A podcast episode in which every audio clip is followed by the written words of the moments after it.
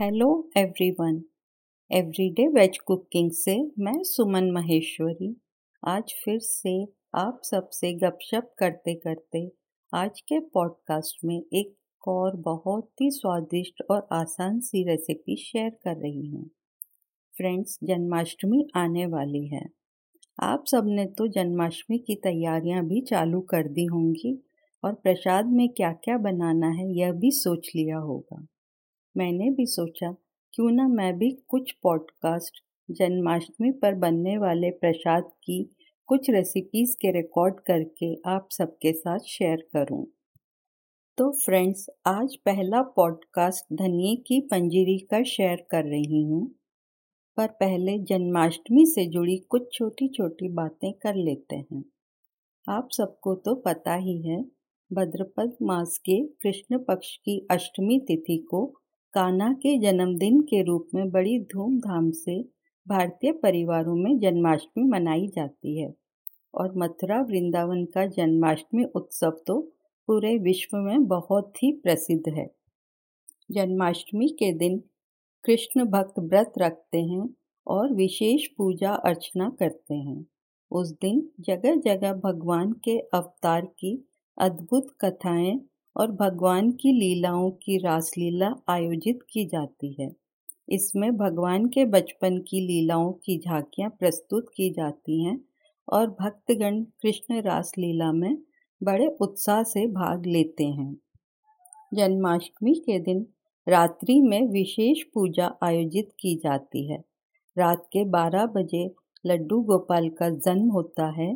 विधि पूर्वक अभिषेक किया जाता है और लड्डू गोपाल को नए वस्त्र धारण करवाकर कान के कुंडल बाजूबंद कमरबंद हाथ के कड़े, पायल और वैजंती माला से श्रृंगार करते हैं।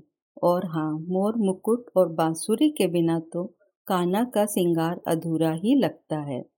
और फिर खूबसूरत से पालने में कान्हा को बिठाकर सब बारी बारी से पालने में बंदी कोमल सी रेशम की डोरी से होले होले लड्डू गोपाल को झूला झुलाते हैं। यह मनमोहक नज़ारा देखने लायक होता है। लड्डू गोपाल को विभिन्न प्रकार के प्रसाद, फल, माखन मिश्री और चंडामृत का भोग लगाया जाता है और फिर भक्तों को बांटा जाता है। जन्माष्टमी एक ऐसा उत्सव है जिसे छोटे बड़े सब बहुत एंजॉय करते हैं। आइए अब धनिए की पंजीरी बनाना शुरू करते हैं। धनिए की पंजीरी बहुत स्वादिष्ट और पौष्टिक होती है और बनाना तो बहुत ही आसान है। वैसे, आप सब क्या क्या बनाते हैं जन्माष्टमी पर? आई एम श्योर धनिए की पंजीरी तो ज़रूर बनाते होंगे। आइए, अब आप सामग्री नोट कर लीजिए। आप लीजिए एक कप धनिया पाउडर, आधा कप मखाने छोटे टुकड़ों में कटे हुए। एक टेबलस्पून खाने वाला गोंद, एक टीस्पून अजवाइन, एक टीस्पून सौंठ पाउडर चौथाई कप कसा हुआ सूखा नारियल, दस काजू महीन महीन कटे हुए, दस बादाम महीन महीन कटे हुए, एक टेबलस्पून खरबूजे की मींगी, पौन कप बूरा या पिसी हुई चीनी, आधा टीस्पून इलायची पाउडर आधा कप देसी घी। आइए अब आप बनाने का तरीका नोट कर लीजिए। मध्यम आँच पर कढ़ाई में खरबूजे की मींगी को भुनें। जब मींगी चटकने लगे तब आँच बंद कर दें और मींगी को एक थाली में निकाल दें। अब कढ़ाई में आधा कप घी डालें। इसे मध्यम आँच पर गरम करें। इसमें गोंद को सुनहरा होने तक तलें।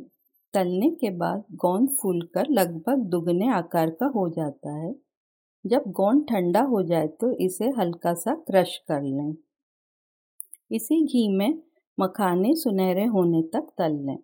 अब बचे हुए घी में धनिया पाउडर, सौंठ पाउडर और अजवाइन डालकर आठ से दस मिनट तक धीमी आँच पर भुनें।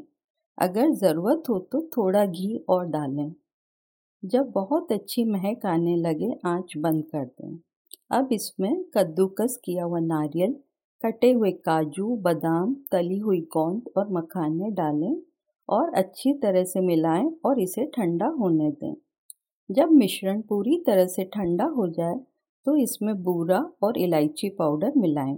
लीजिए बातों बातों में धनिए की स्वादिष्ट और पौष्टिक पंजीरी लड्डू गोपाल को भोग लगाने के लिए तैयार है। एक खूबसूरत से प्याले में धनिए की पंजीरी को निकालिए और मेवों से गार्निश करिए। और हाँ तुलसी के बिना भोग अधूरा है, ये तो आप जानते ही हैं। आशा करती हूँ, आप सबको आज का पॉडकास्ट पसंद आया होगा। मैंने डिस्क्रिप्शन बॉक्स में इस रेसिपी का लिंक शेयर किया है। आप मेरे फ़ूड ब्लॉग में इस रेसिपी को हिंदी और इंग्लिश में पढ़ भी सकते हैं।